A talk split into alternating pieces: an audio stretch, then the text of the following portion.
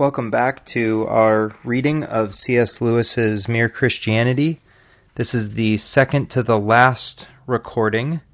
We're going to be going through Book 4, and that is going to be chapters 6, 7, and 8. For our purposes, chapters 28, 29, and 30. And uh, Book 4 is called Beyond Personality, or First Steps in the Doctrine of the Trinity. And I feel like these three chapters are a little bit less about the theology, quite a bit less about the theology of the Trinity, and more about personal application as how it applies to us Christians, uh, which is great and certainly needed in my life, uh, and I would assume in yours also.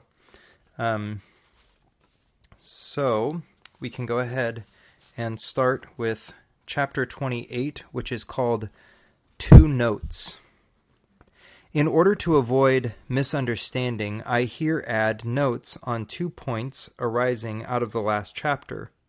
Number one, one sensible critic wrote asking me why, if God wanted sons instead of toy soldiers, he did not beget many sons at the outset instead of first making toy soldiers and then bringing them to life by such a difficult and painful process? One part of the answer to this question is fairly easy. The other part is probably beyond all human knowledge. The easy part is this. The process of being turned from a creature into a son would not have been difficult or painful if the human race had not turned away from God centuries ago. They were able to do this because He gave them free will. He gave them free will because a world of mere automata could never love and therefore never know infinite happiness. The difficult part is this all Christians are agreed that there is, in the full and original sense, only one Son of God. If we insist on asking, but could there have been many, we find ourselves in very deep water. Have the words could have been in any sen- sense at all when applied to God? You can say that one particular finite thing could have been different from what it is because it would have been different if something else had been different, and the something else would have been different if some third thing had been different, and so on. The letters on this page would have been red if the printer had used red ink, and he would have used red ink if he had been instructed to, and so on. But when you are talking about God, i.e., about the rock bottom, irreducible fact on which all other facts depend, it is nonsensical to ask if it could have been otherwise. It is what it is, and there is an end of the matter. But quite apart from this, I find a difficulty about the very idea of the Father begetting many sons from all eternity. In order to be many, they would have to be somehow different from one another. Two pennies have the same shape. How are they two? By occupying different places and containing different atoms. In other words, to think of them as different we have to have to bring in space and matter. In fact, we have had to bring in nature or the created universe. I can understand the distinction between the Father and the Son without bringing in space or matter because the one begets and the other is begotten. The Father's relation to the Son is not the same as the Son's relation to the Father. But if there were several sons, they would all be related to one another and to the Father in the same way. How would they differ from one another? One does not notice the difficulty at first, of course. One thinks one can form the idea of several sons. But when I think closely, I find that the idea seemed possible only because I was vaguely imagining them as human forms standing about together in some kind of space. In other words, though I pretended to be thinking about something that exists before any universe was made, I was really smuggling in the picture of a universe and putting that something inside it. When I stop doing that and still try to think of the Father begetting many sons before all worlds, I find I am not really thinking of anything. The idea fades away into mere words.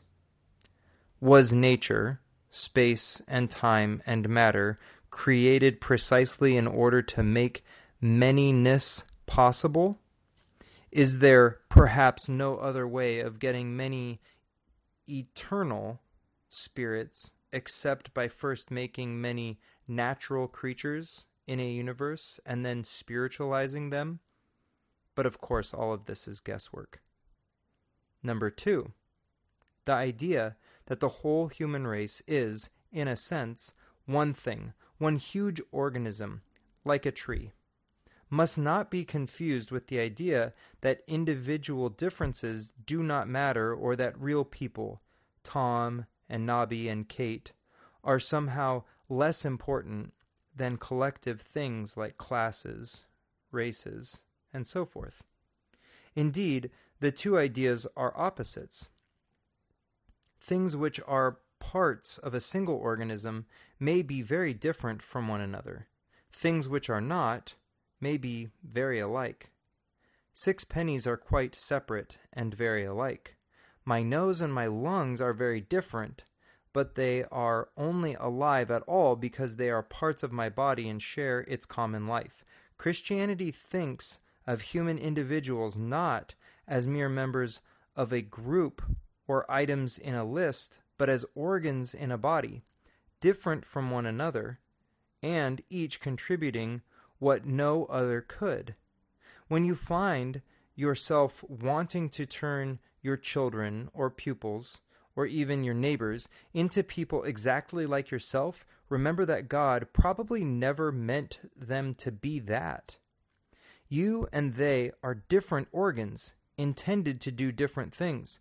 On the other hand, when you are tempted not to bother about someone else's troubles because they are no business of yours, remember that though he is different from you, he is part of the same organism as you. If you forget that he belongs to the same organism as yourself, you will become an individualist.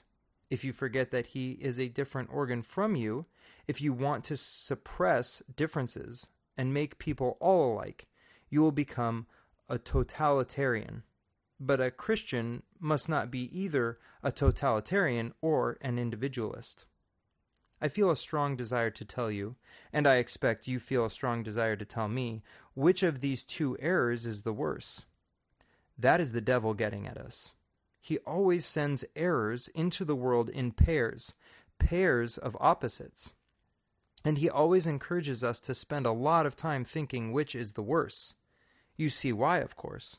He relies on your extra dislike of the one error to draw you gradually into the opposite one.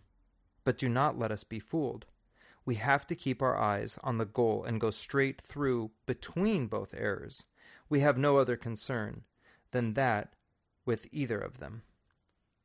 And that ends the pretty quick chapter, chapter 28.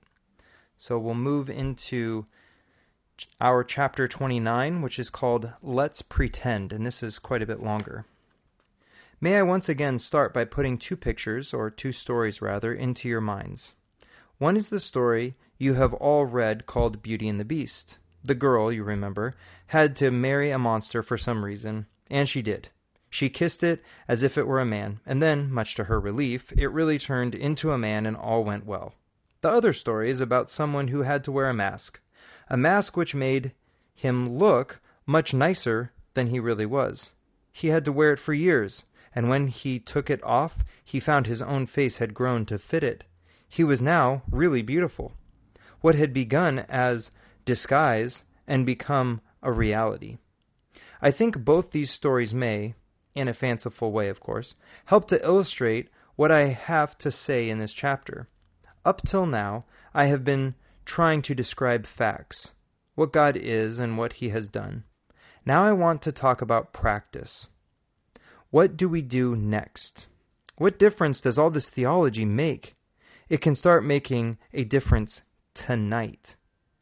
If you are interested enough to have read thus far, you are probably interested enough to make a shot at saying your prayers. And whatever else you say, you will probably say the Lord's Prayer. Its very first words are, Our Father. Do you now see what those words mean?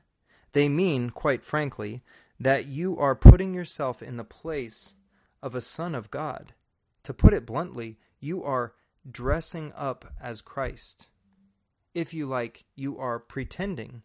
Because, of course, the moment you realize what the words mean, you realize that you are not a son of God. You are not a being like the Son of God, whose will and interests are at one with those of the Father. You are a bundle of self centered fears, hopes, greeds, jealousies, and self conceit, all doomed to death. So that, in a way, this dressing up as Christ is a piece of outrageous cheek. But the odd thing is that he has ordered us to do it. Why? What is the good of pretending to be what you are not? Well, even on the human level, you know, there are two kinds of pretending. There is a bad kind, where the pretense is there instead of the real thing, as when a man pretends he is going to help you instead of really helping you. But there is also a good kind, where the pretense leads up to the real thing. When you are not feeling particularly friendly, but know you ought to be, the best thing you can do, very often, is to put on a friendly manner and behave as if you were a nicer person than you actually are. And in a few minutes, as we have all noticed, you will be really feeling friendlier than you were. Very often, the only way to get equality in reality is to start behaving as if you had it already. That is why children's games are so important. They are always pretending to be grown ups, playing soldiers, playing shop, but all the time they are hardening their muscles and sharpening their wits, so that the pretense of being grown up helps them to grow up in earnest. Now, the moment you realize, here I am dressing up as Christ, it is extremely likely that you will see at once some way in which, at the very moment, the pretense could be made less of a pretense and more of a reality. You will find several things going on in your mind, which would not be going on there if you were really a son of God. Well, stop them. Or you may realize that instead of saying your prayers, you ought to be downstairs writing a letter or helping your wife to wash up. Well, go ahead and do it. You see what is happening. The Christ Himself, the Son of God, who is man, just like you, and God, just like His Father, is actually at your side and is already at that moment beginning to turn your pretense into a reality. This is not merely a fancy way of saying that your conscience is telling you what to do. If you simply ask your conscience, you get one result. If you remember that you are dressing up as Christ, you get a different one. There are lots of things which your conscience might not call definitely wrong, especially things in your mind, but which you will see at once you cannot go on doing if you are seriously trying to be like Christ for you are no longer thinking simply about right and wrong. You are trying to catch the good infection from a person, and he capitalizes person. So it must be one of the Trinity. It is more like painting a portrait than like obeying a set of rules. And the odd thing is that while in one way it is much harder than keeping rules, in another way it is far easier. The real Son of God is at your side. He is beginning to turn you into the same kind of thing as himself. He is beginning, so to speak, to inject his kind of life and thought, his Zoe, into you, beginning to turn the tin soldier into a live man. The part of you that does not like it is the part that is still tin. Some of you may feel that this is very unlike your own experience. You may say, I've never had the sense of being helped by an invisible Christ, but I often have been helped by other human beings. That is rather like the woman in the first war who said that if there were a bread shortage it would not bother her house because they always ate toast. If there is no bread, there will be no toast. If there were no help from Christ, there would be no help from other human beings. He works on us in all sorts of ways, not only through what we think our religious life. He works through nature, through our own bodies, through books, sometimes through experiences which seem, at the time, anti Christian. When a young man who has been going to church in a routine way honestly realizes that he does not believe in Christianity and stops going, provided he does it for honesty's sake and not just to annoy his parents, the Spirit of Christ is probably nearer to him then than it ever was before. But above all, he works on us through each other. Men are mirrors or carriers of Christ to other men, sometimes unconscious carriers. This good infection can be carried by those who have not got it themselves. People who were not Christians themselves helped me to Christianity but usually it is those who know him that bring him to others.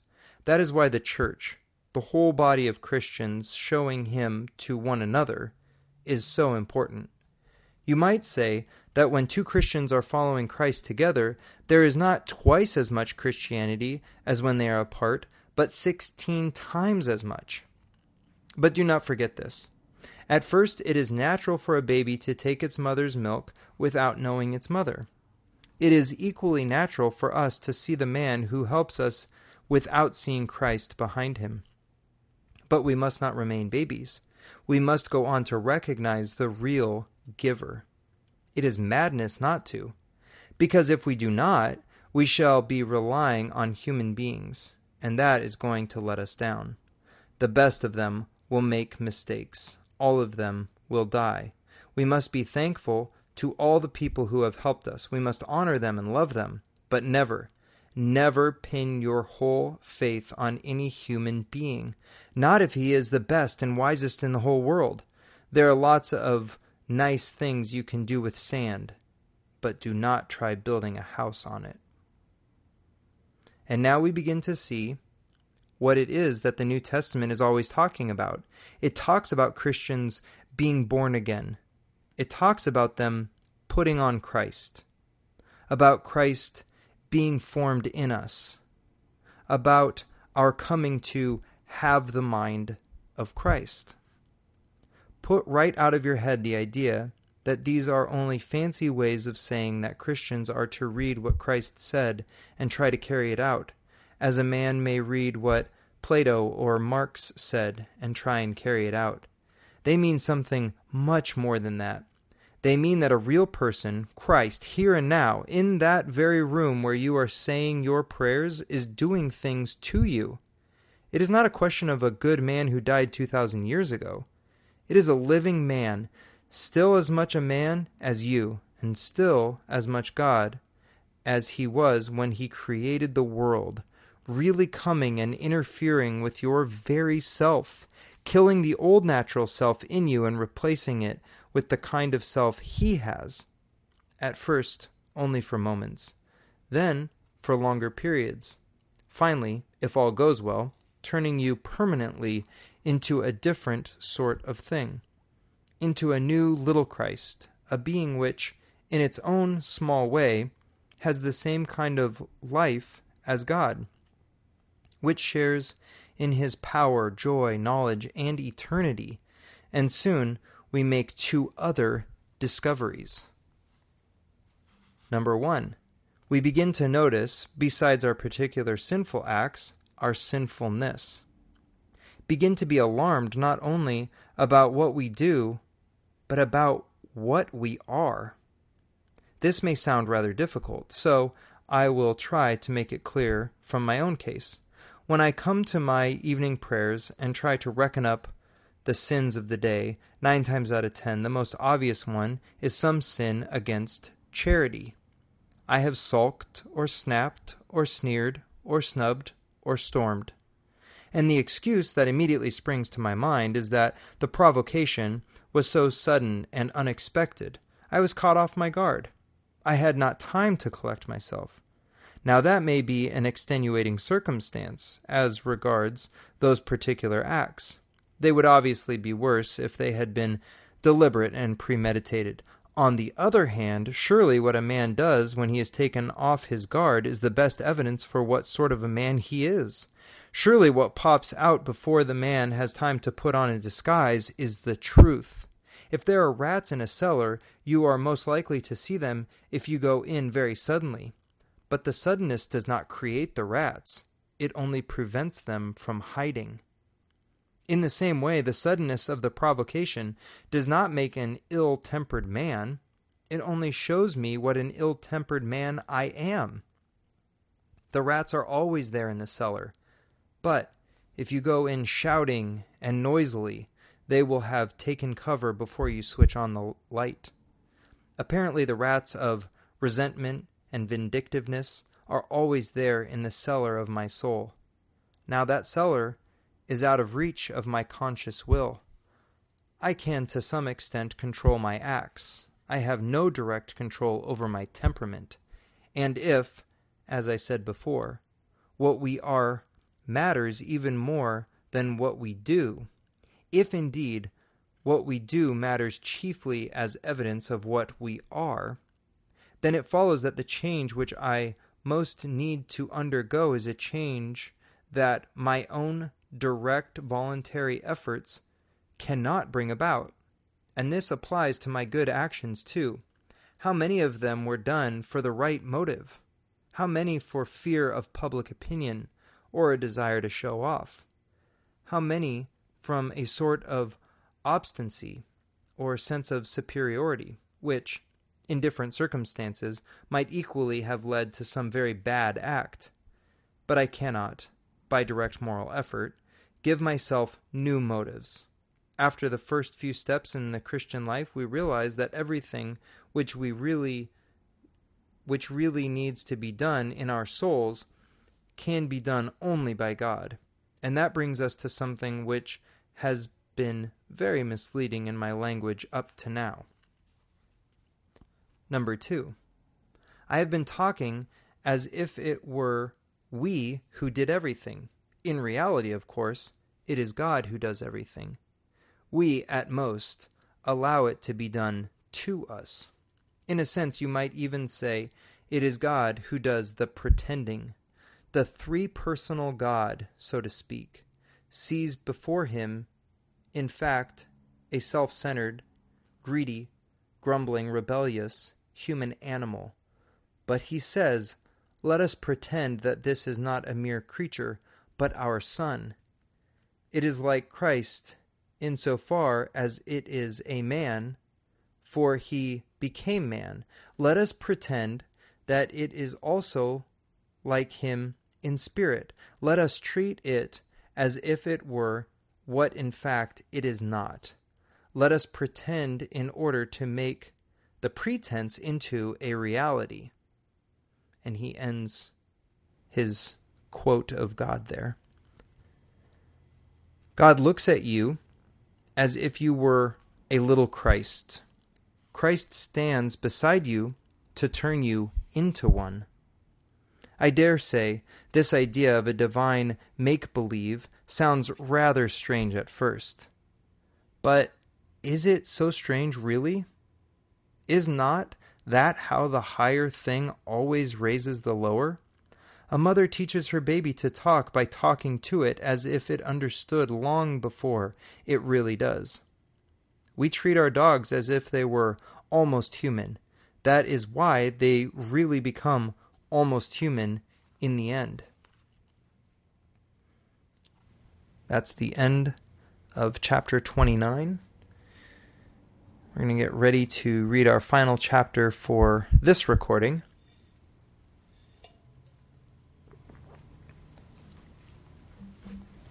So this will be our chapter 30, which is chapter 8 of book 4, and it is called Is Christianity Hard or Easy? In the previous chapter, we were considering the Christian idea of putting on Christ or first dressing up as a son of God, in order that you may finally become a real son. What I want to make clear is that this is not one among many jobs a Christian has to do, and it is not a sort of special exercise for the top class. It is the whole of Christianity. Christianity offers nothing else at all. And I should like to point out how it differs from ordinary ideas of morality and being good. The ordinary idea, which we all have before we become Christians, is this we take as starting point our ordinary self, with its various desires and interests. We then admit that something else, call it morality or decent behavior or the good of society, has claims on this self, claims which interfere with its own desires. What we mean by being good is giving in to those claims. Some of the things the ordinary self wanted to do turn out to be what we call wrong. Well, we must give them up. Other things, which the self did not want to do, turn out to be what we call right. Well, we shall have to do them. But we are hoping all the time that when all the demands have been met, the poor natural self will still have some chance and some time to get on with its own life and to do what it likes. In fact, we are very like an honest man paying his taxes. He pays them all right, but he does hope that there will be enough left over for him to live on, because we are still taking our natural self as the starting point. As long as we are thinking that way, one or other of two results is likely to follow. Either we give up trying to be good, or else we become very unhappy indeed. For, make no mistake, if you are really going to try to meet all the demands made on the natural self, it will not have enough left over to live on. The more you obey your conscience, the more your conscience will demand of you, and your natural self, which is thus being starved and hampered and worried at every turn, will get angrier and angrier. In the end, you will either give up trying to be good or else become one of those people who, as they say, live for others, but always in a discontented, grumbling way, always wondering why the others do not notice it more, and always making a martyr of yourself.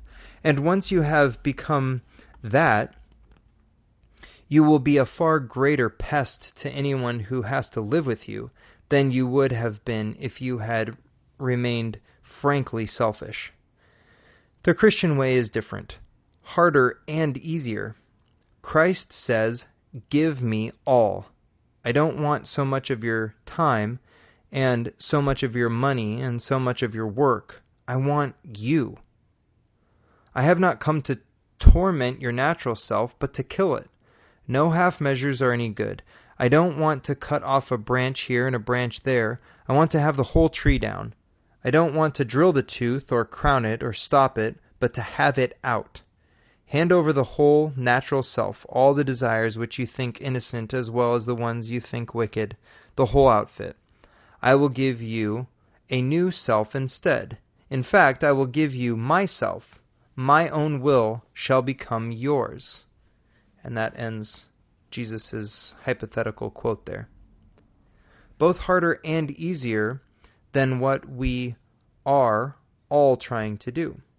You have noticed, I expect, that Christ himself sometimes describes the Christian way as very hard, sometimes as very easy.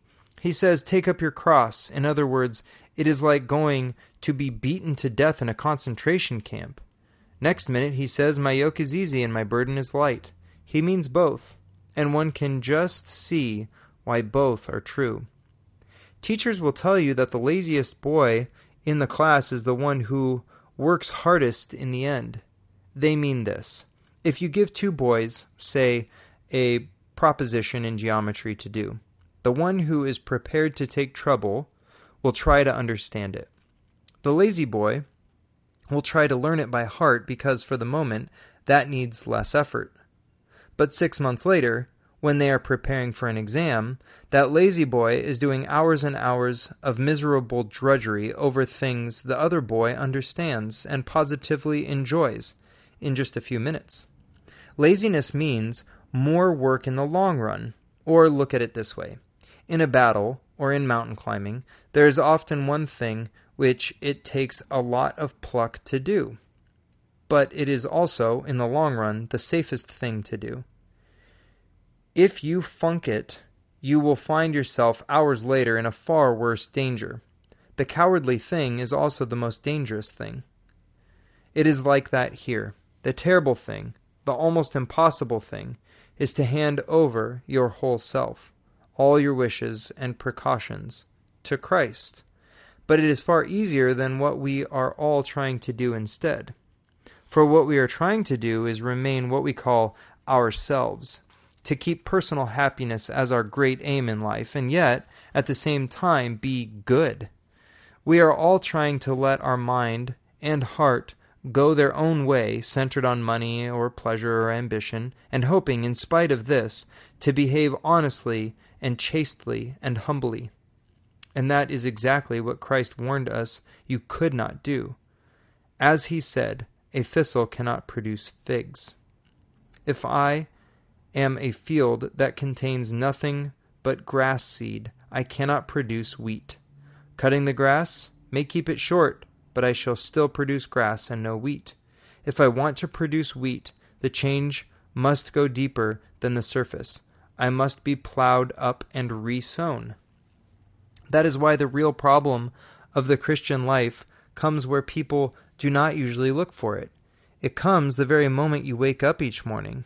All your wishes and hopes for the day rush at you like wild animals, and the first job each morning consists simply in shoving them all back, in listening to that other voice, taking that other point of view, letting that other larger, stronger, quieter life come flowing in. And so on, all day. Standing back from all your natural fussings and frettings, coming in out of the wind. We can only do it for moments at first, but from those moments the new sort of life will be spreading through our system, because now we are letting Him work at the right part of us. It is the difference between paint, which is merely laid on the surface, and a dye or stain which soaks right through. He never talked vague, idealistic gas. When he said, Be perfect, he meant it. He meant that we must go in for the full treatment. It is hard. But the sort of compromise we are all hankering after is harder.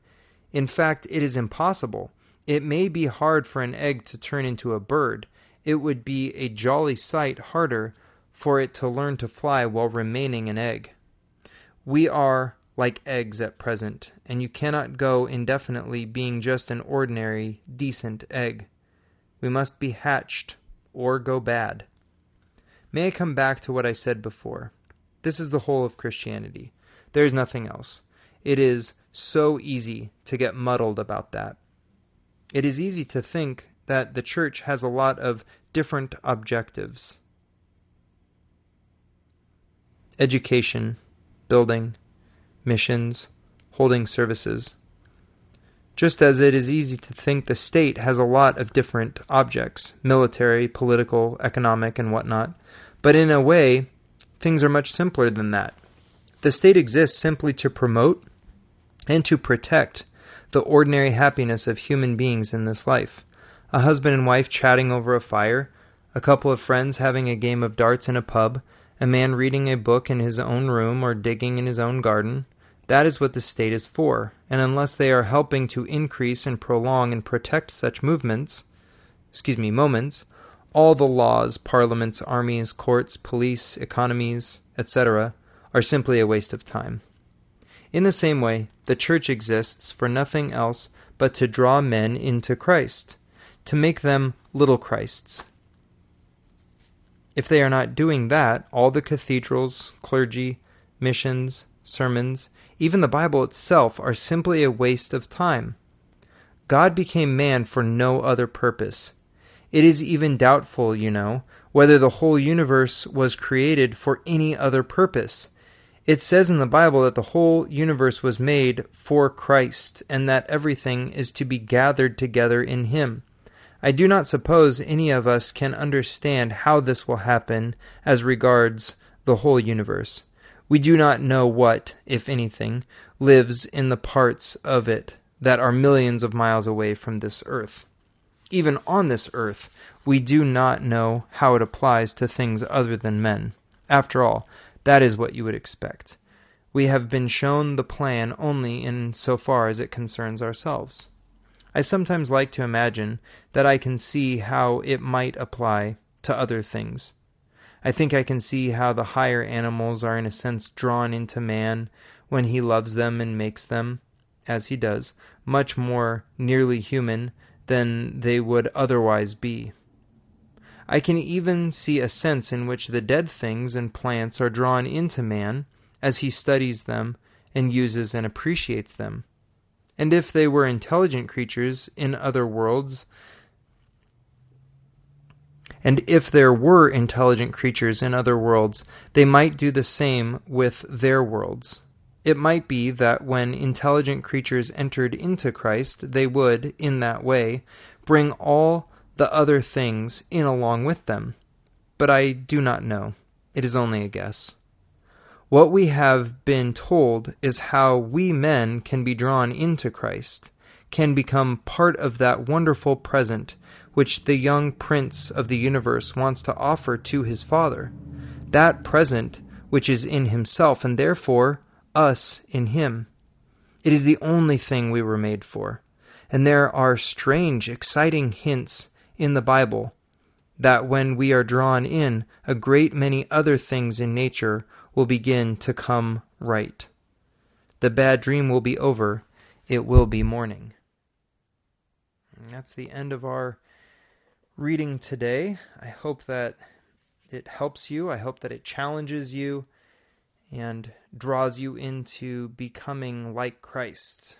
So, um, until next time, our last time together, I'll go ahead and sign off. God bless.